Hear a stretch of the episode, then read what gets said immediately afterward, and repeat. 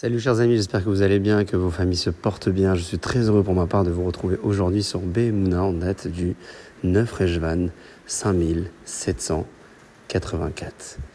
Dans la Beracha du Hacher Yatzar que nous avons le devoir de réciter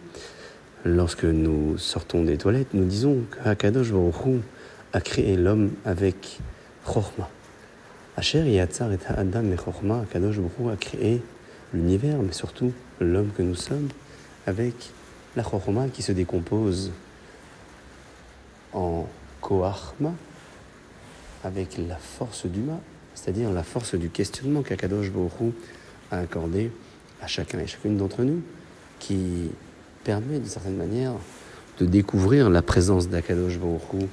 dans la vie. Lorsque nous parlons de nous faisons référence également à la Zikna.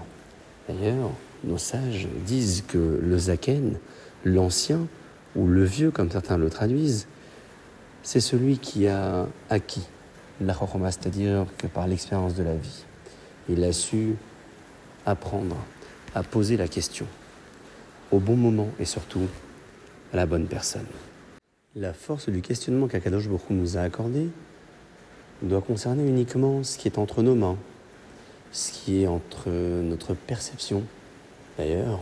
la Torah le dit formellement dans le livre de Devarim que l'av qu'elle ne se situe pas dans les cieux. À ce sujet, le Midrash Rabbah écrit au nom de Shmuel que la Torah ne se situe pas dans l'astrologie, qui fait partie des exercices relevant du Shamaïm, c'est-à-dire du ciel, et qui ne sont pas dans la perception de l'homme on est venu poser la question à Shmuel en lui disant Areata, astrologue Vegadol Batora, tu es pourtant toi un astrologue de renommée et grand en toi. Amarlahen, il aura répondu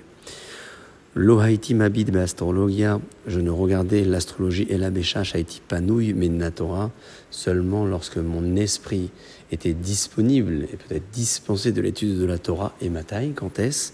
Keshaiti nirnas levet lorsque je rentrais dans les bains. L'astrologie fait partie des sciences qui ne sont pas facilement perceptibles par l'homme et qui pourraient assez rapidement le faire dérouter du droit chemin si l'interprétation est mauvaise. Il n'est donc absolument pas question de faire usage de cette chorma, de cette sagesse et de la force du questionnement qu'Akadosh Borou nous a accordé pour aller exploiter des terrains inconnus qui relèveraient du Shamaïm, c'est-à-dire du ciel et des calculs et des comptes de Hakadosh Baruch. Cela fera partie dès à présent de notre rôle, lorsque nous lirons la bracha du Hachar Yatzar, de penser que la Chochma qu'Hakadosh Baruch a intégrée en chacun et chacune d'entre nous doit être exploitée à bon escient. Sur ce, chers amis, je vous souhaite de passer une excellente journée pour vous et pour vos familles. Je vous dis à très bientôt.